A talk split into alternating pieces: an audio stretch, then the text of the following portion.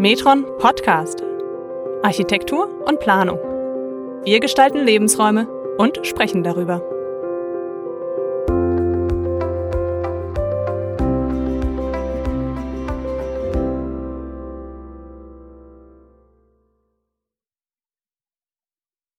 Herzlich willkommen zur zweiten Staffel des Metron Podcasts. Zwei Grad Celsius, so stark ist die Jahresmitteltemperatur in der Schweiz seit 1864 angestiegen und zwei weitere Grad erwarten uns, wenn die Treibhausgasemissionen weiterhin ansteigen sollten. Deswegen beschäftigen wir uns im 39. Themenheft mit den Möglichkeiten, die wir als Planende haben, um eine Raumplanung für mehr Klimaschutz und Klimaanpassung zu gestalten. Noch kurz zu unseren Themenheften. Da setzen wir uns ja immer wieder intensiv auseinander mit aktuellen Themen aus der Architektur und aus der Planungswelt.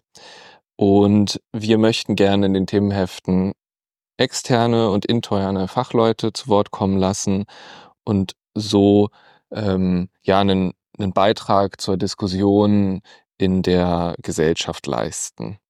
Wie in der letzten Staffel möchten wir gerne ähm, auch ähm, zu diesem Themenheft einige Themen herauspicken und mit den externen ähm, Fachpersonen, die schon für das Themenheft ähm, Inhalte produziert haben, nochmal an einigen Stellen in die Tiefe gehen. Und ähm, das machen wir in diesem Jahr wieder ähm, ja, zu zweit. Das heißt, ähm, von meiner Seite, meine Stimme ist ja schon bekannt. Äh, mein Name ist Robert Klemm. Ich bin Verkehrsplaner bei der Metron und ich freue mich sehr, heute an meiner Seite von der Metron Tobias zu haben. Hallo, Tobias. Hallo, freut mich auch. Ähm, Tobias ist ähm, Raumplaner und Städtebauer bei uns bei der Metron und ähm, hat in Rapperswil und Dortmund studiert. Und ähm, vielleicht kannst du kurz sagen, was machst du vor allen Dingen bei der Metron? Was ist so dein Arbeitsalltag? Ja, gut, äh, schön hier zu sein. Mein erster Podcast auch, den ich aufnehme, kann man vielleicht an der Stelle auch mal sagen. Ähm, genau wie du schon erwähnt hast, habe ich äh, Raumplanung und Städtebau studiert, äh, eben Städtebau Vertiefung in Dortmund. Und ich glaube, bei der Metron, eben weil wir so interdisziplinär arbeiten können, bin ich auch hauptsächlich in der Raumplanung tätig, aber mit, äh, mit dem Fokus wirklich auf städtebauliche Aufgaben äh, ja, das ist so mein Tätigkeitsfeld bei der Metro. Ja, dann zu unseren externen Gästen. Erstmal vielen Dank, dass wir heute bei euch sein dürfen. Wir sind hier in der Hohlstraße in Zürich in einer alten SBB-Werkstatt. Ähm, also quasi schon perfektes Beispiel für Weiternutzen. Schönes altes Gebäude. Wir sind vorhin hier auch schon einmal so ein bisschen durchgelaufen durch die Hallen, ganz viele verschiedene Nutzungen. Ähm, genau, und an unserer Seite heute Pascal Angern. Hallo Pascal. Hallo. Und Ben Pohl. Ähm, Pascal, du bist bei InSitu tätig und Ben, du bei Denkstadt. Könnt ihr vielleicht kurz uns einen Eindruck geben, wie arbeitet ihr hier zusammen? Wer arbeitet hier unter, ja, quasi in den Räumlichkeiten, in denen wir uns gerade befinden? Ja, ähm, hier in Zürich, das ist ja gerade seit zwei Wochen ähm, der Umzug in dieses ähm, neue Büro äh, in der Halle Q. Äh, da arbeiten aktuell eigentlich drei Firmen zusammen, die irgendwie so als Schwesterbüros äh, miteinander verbandelt sind. Im Hintergrund gibt's noch eine vierte an unserem anderen Standort in Basel. Hier sind das das Baubüro in situ. Ähm, es ist die Denkstadt und die Circular äh, GmbH.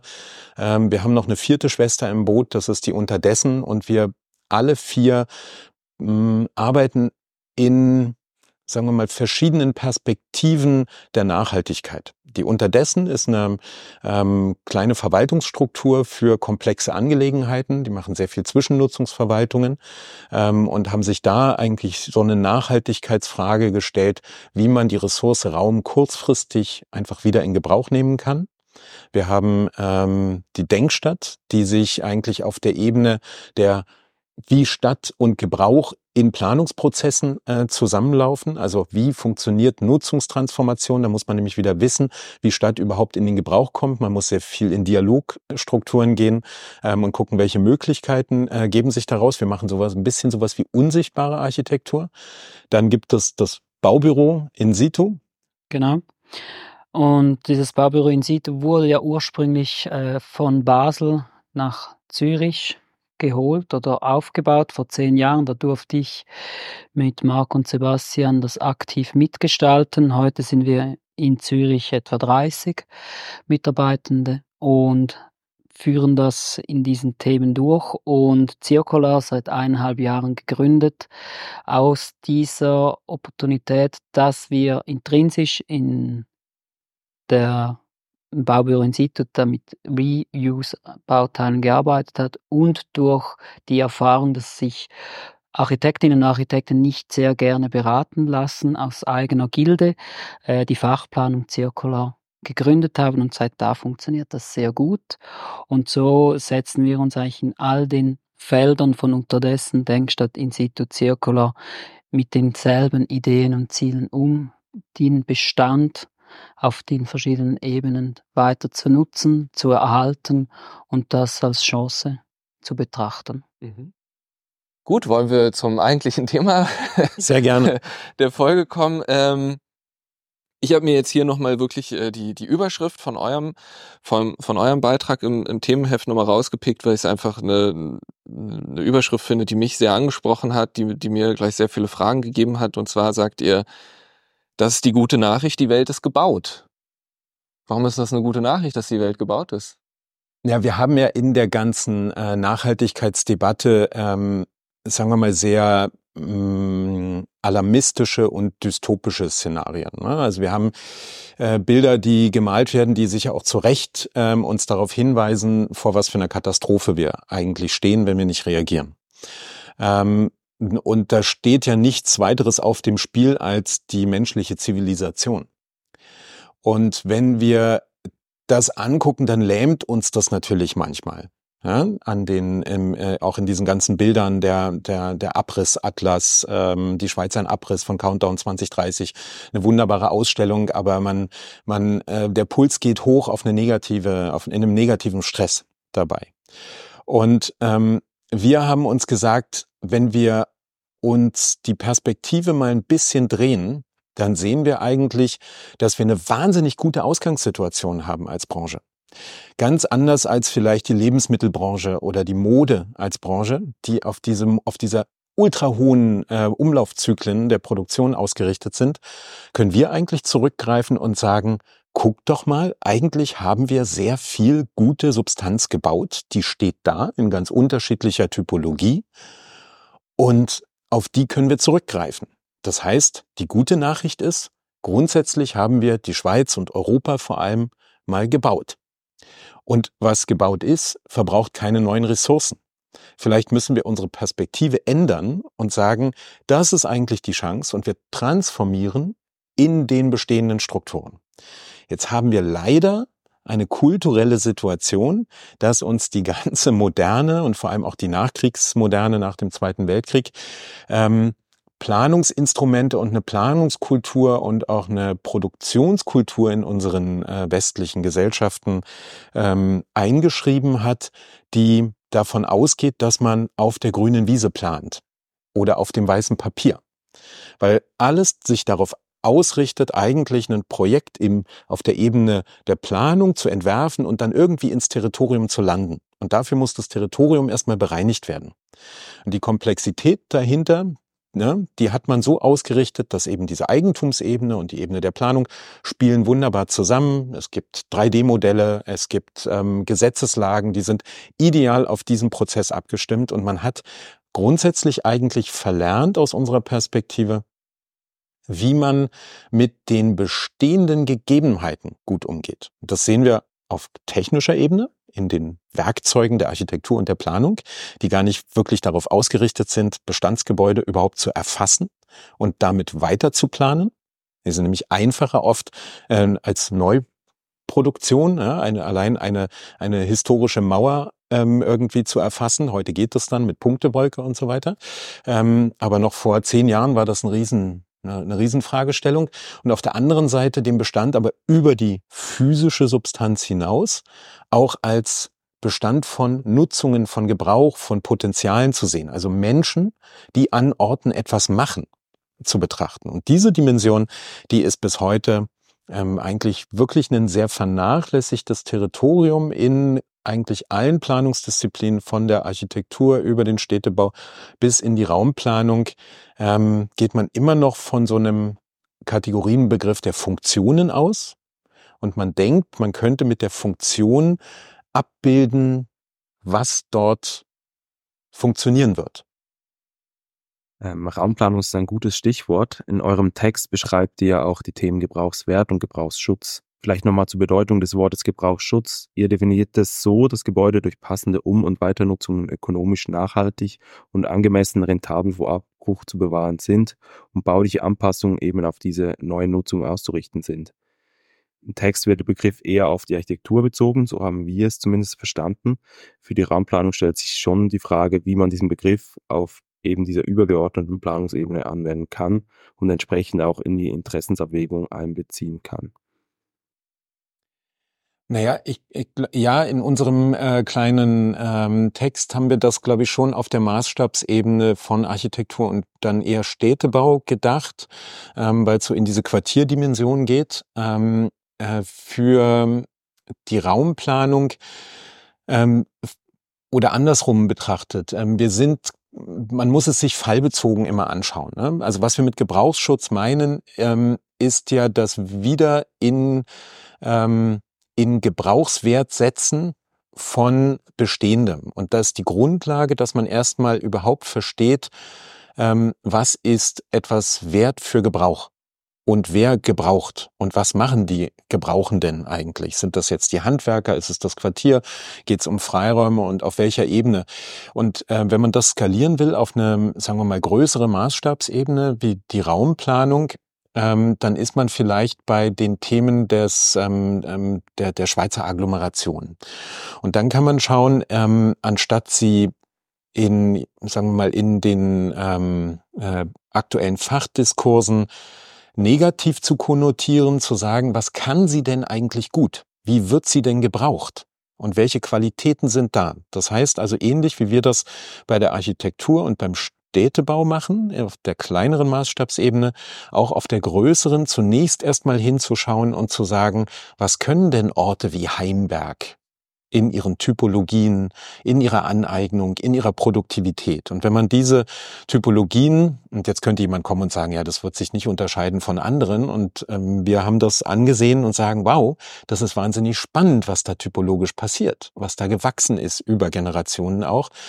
Und das aber als Ausgangspunkt auch wieder für Qualifizierungen zu nehmen. Also nicht stehen zu bleiben an diesem Punkt, sondern auch zu sagen, wie müssen wir dann eigentlich vielleicht Raumplanungs- und Raumordnungsstrukturen setzen, damit wir eben nicht dort ähm, nur mit einer städtischen Form drüber planen, sondern eigentlich aus dem, was vor Ort gut funktioniert, ähm, noch bessere Qualität herstellen und mehr Gebrauch fördern. Ja? Und ich glaube, da kann ähm, Gebrauchsschutz auch als eine Strategie funktionieren, wie die Spezifika auch in der zum Beispiel Agglomeration funktionieren kann. Genau, vielleicht äh, doch noch ein bisschen zur, zur Rettung der Raumplanung. Also ich glaube schon, dass wir genau hinschauen, oder? Also ich glaube nicht, dass wir nicht die Bedürfnisse auch, ähm, auch bei unseren Planungsprozessen, die wir haben, äh, nicht berücksichtigen quasi. Oder wir schauen schon immer auch, was ist vor Ort, äh, was, was für Menschen leben da. Klar, Raumplanung geht meistens dann, wenn man von der klassischen Nutzungsplanung redet, dann halt schon über die ganze Gemeinde oder Stadt, muss natürlich dann auch ein bisschen abwägen. Ähm, das ist natürlich eine andere Ebene als jetzt in Architektur oder Städtebau dann auch. Aber ich würde schon sagen, oder auch mit den partizipativen Prozessen, was extrem wichtig ist, dass man da schon auch die, die, die, die Bedürfnisse abholt, oder? Und das ist natürlich immer schon ein Unterschied, ob man quasi im Areal selber drin ist und wirklich so die Gebäudetypologien sieht oder halt übergeordnet. Ähm, und, aber ich glaube schon auch, dass man da vielleicht noch ein bisschen besser hinschauen muss und wirklich sich auch ein bisschen Gedanken machen muss über den Bestand. Oder wir haben, glaube ich, in der Raumplanung einfach gerade einen Auftrag, der 2013 von der Stimmberechtigten angenommen wurde für die Innenentwicklung, oder? Also Siedlungsentwicklung nach innen. Und klar, mit den Auftrag zu verdichten, oder? Und ich glaube, das kann man schon vielleicht auch ein bisschen kritisch sehen in den letzten zehn Jahren, die wir das betrieben haben, dass man halt wirklich so gesagt hat, ja, man muss verdichten, oder? Und meistens ist das ein bisschen wissen, das war das Thema Abrissneubau, oder? Man hat irgendwie mehr Nutzung zugelassen und das war dann natürlich der Anreiz auch, ähm, zu, für den Abriss, oder? Und ich glaube, durch die erneute Diskussion, die jetzt aufploppt, müssen wir wahrscheinlich wirklich auch in der Raumplanung mehr wieder Bewusstsein schaffen. Was, wie kann Siedlungsentwicklung nach innen mit Bauen im Bestand funktionieren, oder? Und ich glaube, da gehe ich mit euch. Und ich glaube, da fängt ja diese Komplexität an, dass eigentlich dieses über die eigenen Skills und, und, und ähm, Hintergründe zu erfahren, was, wo, wer, wie macht und das irgendwie zusammenzubringen. Und da behaupte ich in der Rolle von Denkstadt, dass sie sehr bewusst mit dem umgeht und dass mhm. die Leute wirklich zusammenbringt, um genau das zu erreichen.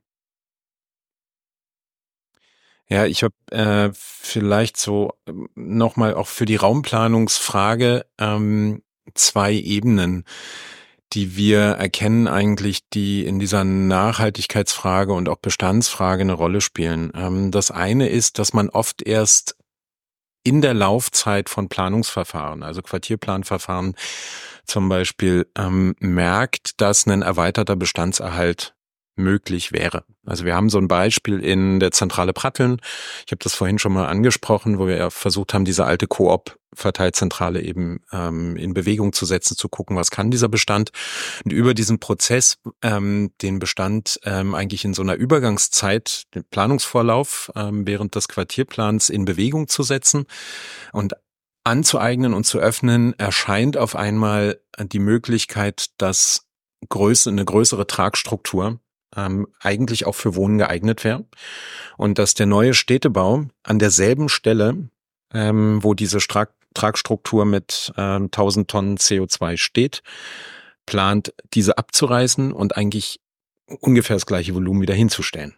Und ähm, dass es dann, sagen wir mal, schwierig ist, in diesen Planungsprozessen diesen Lernprozess mit einzuschreiben weil man schon so weit ist und am Ende die Baulinien, die man sich ungünstig gezeichnet hat, durch den Bestand schneiden und es nahezu unmöglich machen, eigentlich darüber zu springen. Natürlich gibt es immer Ausnahmegenehmigungen, ähm, die will man aber nicht machen, dann auch planungsrechtlich. Und dann versucht man irgendwie das Baugesetz so zu interpretieren, dass man irgendwie doch noch eine Lösung findet um darum zu schiffen.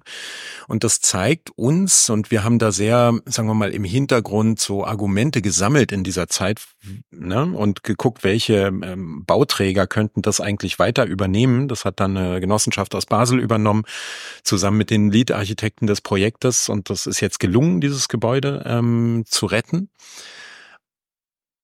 Grundsätzlich muss man aber der Planungs- oder dem, dem, dem, dem Raumplanungs, äh, der Raumplanungsdisziplin vielleicht den Hinweis geben, dass man eine agilere Struktur in den rechtlichen Bedingungen und Prozessen braucht. Das heißt, wir müssen sehr frühzeitig eigentlich austesten können, noch bevor wir einen städtebaulichen Wettbewerb entscheiden, weil die Architekten haben überhaupt keine Zeit zu gucken. Also die machen, da läuft dieses, ähm, dieses, dieser Studienauftrag, zehn geladene Teams, die haben dann drei Tage Zeit, um da mal durchzugehen mit der Praktikantin, sich den Be Gebäudebestand anzusehen und danach sitzen sie und zeichnen. Aber was, ja. aber dieses zentrale Paten finde ich ein super Beispiel, aber es ist ja auch erbärmlich auf der anderen Seite, dass du aktiv diesen Gebrauchsschutz in die Diskussion einbringen musst und beweisen muss, dass das, das, Gebäude mit irgendwie 100 Tonnen CO2 oder schieß mich tot noch weiter zu gebrauchen ist. Das ist das, was mich extrem stört in dieser ganzen Diskussion und da erhoffe ich mir genau mit diesem Prozess und diesem Beispiel aufzuzeigen, warum muss man zuerst in den Graubereich, dass man aufzeigen kann, dass es geht und warum ist es nicht umgekehrt, um zu sagen, okay, das Gebäude ist groß, es ist betoniert, es ist statisch, funktionell, also gehen wir mal davon aus, dass es stehen bleibt und nicht, dass wir es abreißen. Und das, denke ich, da muss jetzt dieser große Schritt, der ist noch nicht getan. Und das finde ich mir extrem wichtig, dass genau dieses Beispiel und andere aufzeigen, hey, es geht und es macht Spaß und es funktioniert und es hat extrem viele positive Aspekte darin. Angefangen vom CO2, aufgehört über die günstigen Mieten, die dadurch generiert werden. So, also wir reden jetzt wirklich so auf ein bisschen auf Arealebene, aber ich glaube, dieser Gebrauchsschutz muss auch in der Raumplanung einfach wirklich übergeordnet schon irgendwie im Bewusstsein sein. Oder das muss wirklich, sei das für gewisse Areale, muss das einfach eine Option quasi, muss, muss geprüft werden, ob, ob der Gebrauchsschutz da, also angewendet werden kann oder ob die Gebäude weiter genutzt werden können. Vor allem dann, wenn die Ebene runtergeht oder quasi dann, wenn man wirklich in der Projektentwicklung ist, dass es nicht, wie ihr sagt, erst beim Projektentwicklung merkt, so, okay, ja, das Gebäude wäre eigentlich noch gut oder? Wir müssen das erhalten, sondern es muss wie vorher schon ein Mechanismus da sein, dass man das Bewusstsein hat, oder? Und ich glaube, das ist wirklich immer so ein bisschen die, die Frage mit der Raumplanung, die so übergeordnet ist. Also wir müssen irgendwie Regeln für das ganze Siedlungsgebiet und auch Nicht-Siedlungsgebiet irgendwie definieren, oder? Und muss schauen, dass es nicht zu große Fleckenteppiche gibt, oder? Aber ich im Grundsatz müssen einfach irgendwie wie Quartiere bekannt sein. Das muss wie irgendwie auf der Stufe schon da sein und merken, da muss man genauer hinschauen, oder? Und wirklich den Gebrauchsschutz dann auch anwenden ähm, und eben, ob das dann eine Pflicht ist, um das Nachweisen, also dass das wirklich weiter genutzt werden kann ähm, und Abriss wirklich nicht keine Option darstellt, oder? Und dann ist, wie du sagst, wenn man es prüft und der Haken drunter gesetzt, dann quasi ist das dann abgedeckt oder nicht. Oder das muss wirklich so ein bisschen Kontrollmechanismus sein. Und ich glaube, das ist wirklich so ein gutes gutes Beispiel auch, oder vielleicht, dass man da wirklich auf übergeordnete. Ich, ich würde da gerne äh, was ergänzen, weil ich glaube, dass man, dass, dass es auch hier einen Perspektivwechsel braucht, dass man eben nicht übergeordnet jetzt einfach einführen kann, so, wir prüfen jetzt den Gebrauchsschutz und dann wird der auf der Planungsebene geprüft. Und dann heißt es dort nicht und dort ja sondern ich glaube, ganz, ganz wichtig ist, dass man lernende Prozesse braucht. Und zwar erkennen wir ja die Möglichkeitsfenster ähm, erst im Prozess. Das heißt, es uns kann, kann, kann sich jeder mal so vor Augen nehmen, ähm, man, man, man stelle sich vor, man hat irgendwie einen, ähm, einen, einen, einen Ring, durch den man einen Ball schießen muss. Und dieser Ring bewegt sich auf und ab. Ich soll meinen Ball durchschießen. Und dahinter bewegt sich ein zweiter Ring und ein dritter Ring und ich soll mit einem Schuss den Moment abpassen, wo alle drei Ringe mir ein Loch ergeben, wo ich mit einem Schuss den Ball durchbringe. Wenn sich diese drei Ringe permanent bewegen, werde ich das nie schaffen weil die Wahrscheinlichkeit, dass sie, dass dieser Match da ist und dass ich dann durch dieses kleine Loch noch ziele, durch dieses Möglichkeitsfenster gar nicht da ist. Das heißt, ich gehe inkrementell vor. Ich versuche den ersten Ring zu treffen, durchzukommen. Dann gucke ich mir an, wie bewegt sich der zweite Ring. Ich fange an, mit meinem Projekt mitzutanzen, mich der Bewegung zu synchronisieren und gehe durchs zweite Loch und so weiter. Das heißt, ich bin also mit sogenannten volatilen Variablen, die ich schwer einschätzen kann, die nämlich bestehen aus ähm, der Verfügbarkeit von möglichen Nutzerinnen, die überhaupt in der Lage sind, so ein Projekt sich anzueignen und mitzuplanen.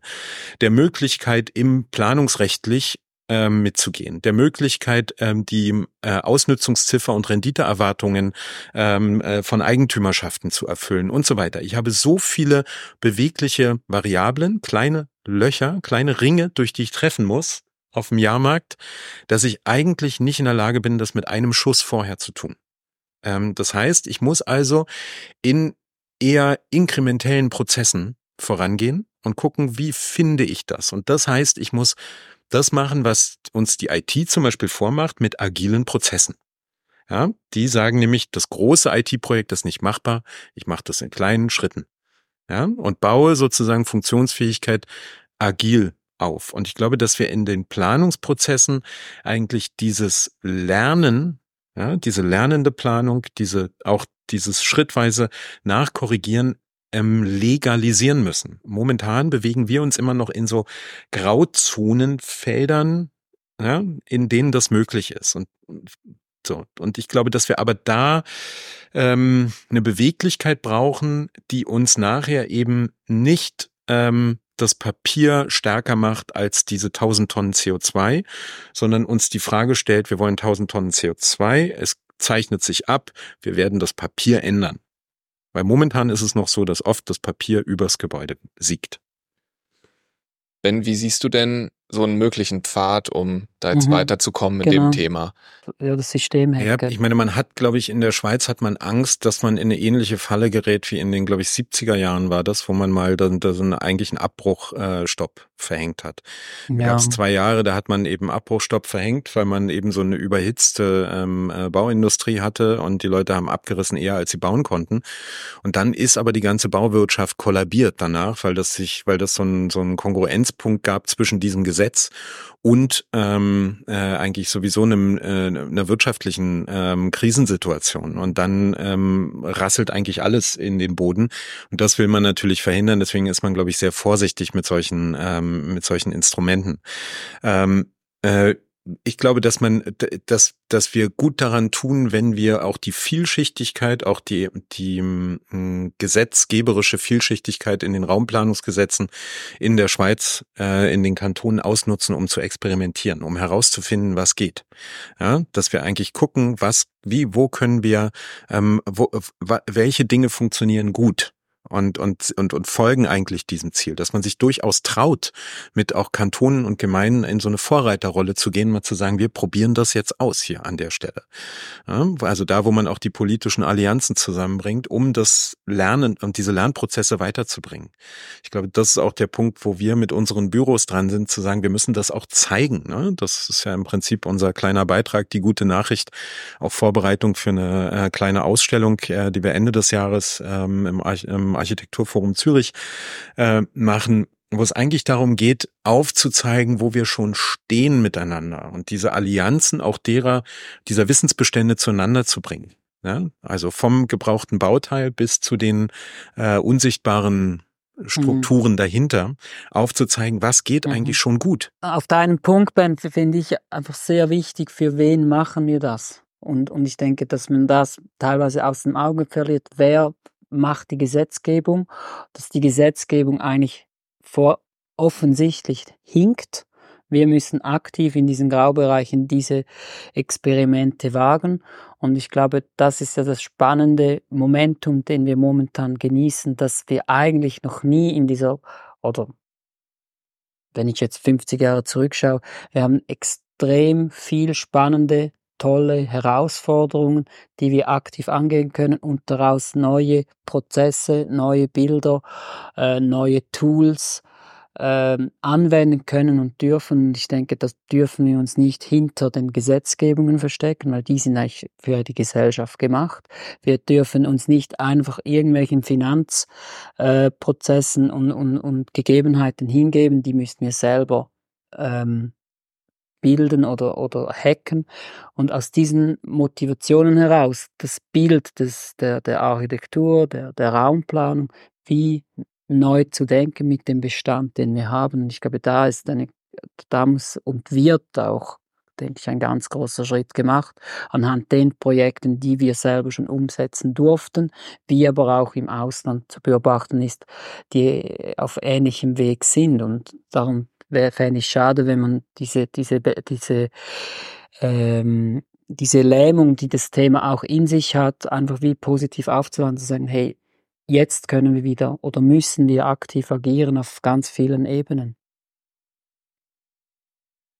Ja, ich glaube, dass man, also vielleicht, vielleicht zu dem Thema, ähm, dass man wirklich wieder auf diese, auf diese positive Folie kommt. Ähm, so, weil es ist natürlich ein schweres Thema. Ne? Das ist insgesamt ist ein schweres Thema. Man hat sehr viele Minenfelder, ähm, sehr viele Befindlichkeiten, alte kulturell einge, äh, sagen wir mal, oder trainierte Muster. Man sagt, so haben wir es immer gemacht, so funktioniert das gut, so geht auch gute äh, Planung. Ähm, wir haben glaube ich, wir sehen eine neue Generation von StadtmacherInnen. Nicht nur Architektur, auch Raumplanung, aber auch darüber hinaus ähm, äh, junge Soziologinnen, die sich zusammentun und Genossenschaften gründen und so. Ne? Also wo wir merken, so da, da passieren Dinge. So und und ich glaube, dass diese junge Generation, die hat eine große Faszination dran, eigentlich mit diesen Themen umzugehen und auch eine Gestaltungslust, die man wieder sieht. Ne? Also das, wo unsere Büros, die das ja hier ähm, in unserer Gründergeneration seit mehr als 20 Jahren machen, sagen wir mal, diese Pionierarbeit geleistet haben, äh, merkt man heute kommt, kommt, kommt auch sagen wir mal, auch nochmal so eine, so ein, so ein, mit der jungen Generation so ein anderer ästhetischer Anspruch dazu. Also man versucht wieder lustvoll eigentlich mit diesem, mit diesen bestehenden Themen umzugehen. Ja, und das eben nicht aus so einer, auch aus so einer, aus so einer Schwere oder nur aus diesem, aus diesem inneren Antrieb heraus, man muss das jetzt nachhaltig machen, so, also da, ne, sondern auf einmal siehst du, wie, wie die Dinge, ähm, ne, sie, sie werden wieder graziler, sie werden getanzt, sie sind, sie sind filigran, sie bekommen eine eigene Sprache und das macht, das macht wahnsinnige Freude, das zu sehen und ich glaube, das müssen wir, das müssen wir zeigen, das müssen wir eigentlich feiern, dass wir, dass wir so eine Dynamik da drin haben. Ja, also wenn man sich das auch anguckt an der ETH, die Studierenden, die versucht, die einfach auch nicht mehr akzeptieren, dass sie ihre Modelle nach jedem Semester irgendwie in der Pressmulde schrotten, sondern sagen, nee, wir recyceln die, wir bauen im nächsten Jahr wieder draus. Also man merkt diesen, diesen grundlegenden Wandel in der Haltung dahinter. Klingt so ein bisschen nach Aufbruchstimmung, oder? So, dass ich habe oft so den Eindruck, wir, die jetzt, also wir sind jetzt ja auch nicht mega alt, aber wir sind schon eine Weile mit dabei, oder? Und wir haben es vielleicht wie früher auch so ein bisschen so gelernt, wie die Gesetze und die Normen, das sind die Dinge, die, an die müssen wir uns halten und die sind so, wie sie sind. Mhm.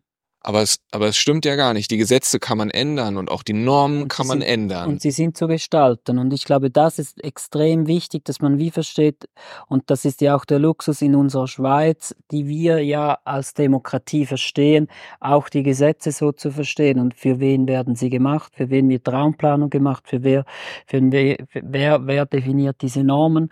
Und was, was Ben vorhin gesagt hat, das finde ich ex einfach das, was super Lust macht, was aber auch die Konkurrenz jetzt äh, für uns äh, auch aktiviert. Also du in Basel, in Zürich, in, im, im, im nahen Ausland, in, in, in, in Belgien oder wie auch immer. Es hat unglaublich tolle, junge oder auch äh, bestehende Büros, die sich den Themen annehmen, eine neue Sprache, neue Prozesse, neue Gestaltung, neue Kombinationen äh, wagt und, und lernt und daraus wie eine neue Sprache generiert. Und, und das zu sehen, dass das andere machen, finde ich extrem toll weil das gibt uns wieder einen Push und eine Herausforderung, dass wir merken, ja, wir sind nicht die Einzigen.